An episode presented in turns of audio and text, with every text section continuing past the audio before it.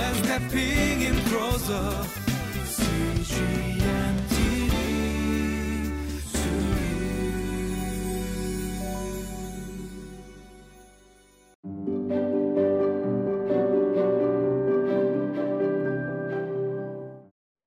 Welcome to another living life.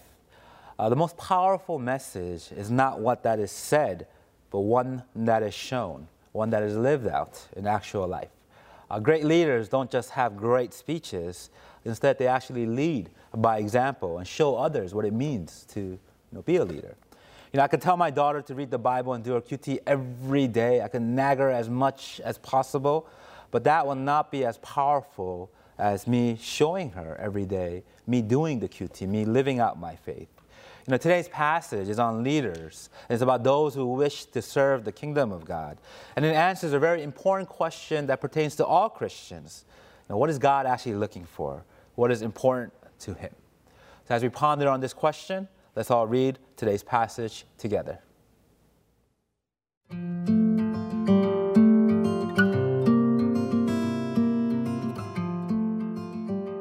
1 Timothy chapter 3 verses 1 through 13. Here is a trustworthy saying: Whoever aspires to be an overseer desires a noble task. Now the overseer is to be above reproach, faithful to his wife, temperate, self-controlled, respectable, hospitable, able to teach, not given to drunkenness, not violent, but gentle not quarrelsome, not a lover of money. He must manage his own family well and see that his children obey him, and he must do so in a manner worthy of full respect. If anyone does not know how to manage his own family, how can he take care of God's church? He must not be a recent convert, or he may become conceited and fall under the same judgment as the devil. He must also have a good reputation with outsiders, so that he will not fall into disgrace and into the devil's trap. In the same way, deacons are to be worthy of respect, sincere, not indulging in much wine, and not pursuing dishonest gain. They must keep hold of the deep truths of the faith with a clear conscience. They must first be tested, and then, if there is nothing against them, let them serve as deacons. In the same way, the women are to be worthy of respect, not malicious talkers, but temperate and trustworthy in everything. A deacon must be faithful to his wife and must manage his children and his household well. Those who have served well gain an excellent standing and great assurance in their faith in Christ Jesus. Today's passage it begins by listing the qualities of a overseer you know, the overseer is not a word that we often use in our world, uh, but many associate it with perhaps an elder in the church. I think we're very familiar with elders usually in the church.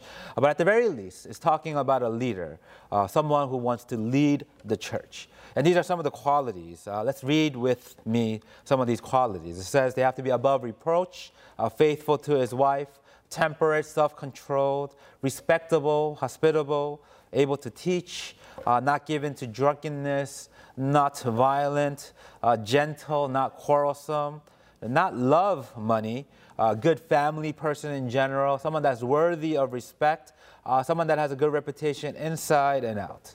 You know, if you actually read carefully into these passages and these qualities, uh, the interesting part of this list is that out of this super extensive list of all of these qualities, there's actually only one quality that could be labeled as a talent or a skill, and that is the ability to teach. You know, that's a skill that some people have, some people don't. That's a skill that we can work on. But everything else, it deals with the overseer's personal life, uh, attributes that may not be able to be actually measured, but we recognize when it's there, and we also recognize when it's not there. Another insight into this list is that it very details the relationship that the overseer has with the members of his family. That he is to be a faithful husband, a good father, worthy of respect in the household. And also a good reputation not only within the church, not only within the community of believers, but also with outsiders as well. Why? Why are all of these the important traits to be a leader in the church? Uh, why does God consider them so important? You know, what's true for Ephesus is true for all churches, for all faith communities. Uh, there is a need for strong leadership. Uh, there is a need for some people to take care of others, to mentor, to show others what it means to be faithful and Christ like. And that is the most powerful witness that could be shown. Uh, the best way to show others what it means to follow Christ is to actually be like Christ, to live out his teachings, to be that figure. And that's what Paul is trying to tell us here today. Uh, that the qualities that God considers important is not our skills, not how good of an orator that we may be, none of that. It's actually what it means to show what our faith means to us and be able to humbly, humbly use that to actually serve others. You know, even though we call it a leader, it's someone who's willing to go down, to go lower, and to be able to serve others. The second half of this list is about deacons. Uh, it may not explain who the deacon is or what their roles are. Uh, perhaps all the people there already knew of what deacons were and what they did in the church. Uh, but once again, the qualifications for the deacons are very similar to one of the overseers. It actually begins this section in the same way deacons ought to be. You know, in this world, we're often fixated on titles, and we could fall into this trap even in church. We could take give someone a title, and or someone with a title could think that they are in a position of authority, and that everyone must follow them because they hold this certain title, you know, deacon, uh, overseer, elder, pastor, whatever it is. But in actuality, these titles are pretty useless. They mean nothing on their own. Know, without the gospel of Jesus Christ, without the truth of his word, without living by that truth and being witnessed to that truth, and not showing others who Jesus Christ is, these titles are useless and actually could be very, very dangerous. You know, if someone desires to be a deacon, elder, pastor, or a leader in this church uh, just because of the title, or someone believes that because of this title that they should be respected automatically or they have this strong power to tell people what to do. Now, that's terribly wrong and that's a huge disservice to the body of Christ. Instead, we are all called to be models of service, uh, to serve God and to serve others, and be a service, a model of service to others by doing all of these things. You know, one of the uh, most moving moments that I had this past year was one day we came to church and we saw an elder and his wife. They were cleaning up the weeds in our front yard. They came really early in the morning after morning service and they stayed and they just kept picking out all the weeds in the front yard.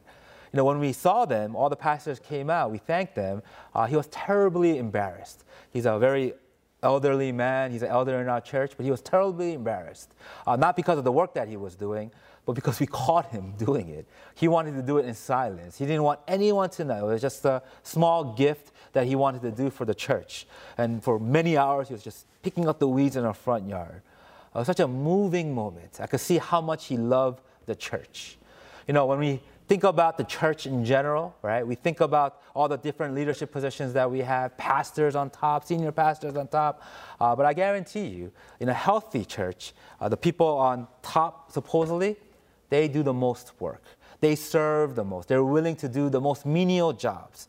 Know, I've seen our senior pastor pick up more garbage in our church than anyone else in, in the rest of our church. And I think that's a beautiful thing. You know, servant leadership is what we are called to do. You know, God calls us to be Christians, to be faithful, to be leaders in the church. But God calls us not to have this huge power, but God calls us to these positions so we could serve others with it, that we could be a blessing to others, that we could lead people to faith by doing these things. And I pray that everyone here today, as we uh, contemplate on these qualities that Paul is listing out, uh, let us not be scared by them. Let us not think, oh, this is too hard for me.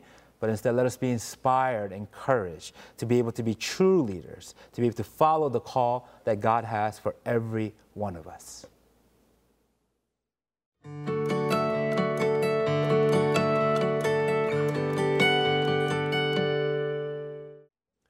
Know, many of us reading today's passage might think, this is not my call.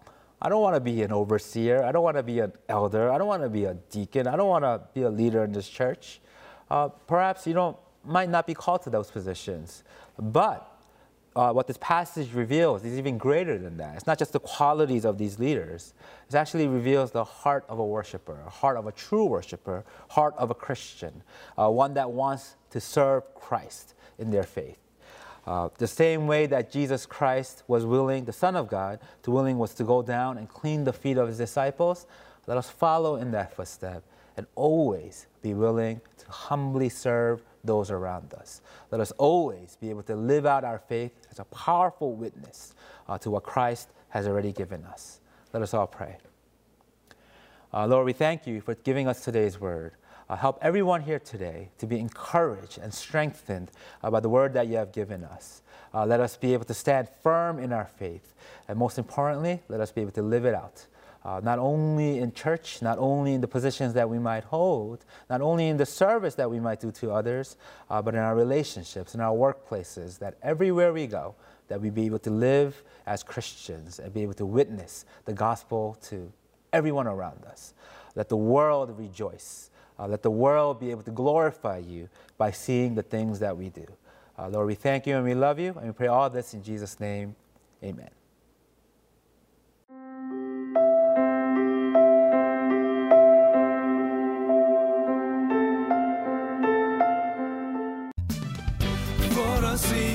A reaching. CGM.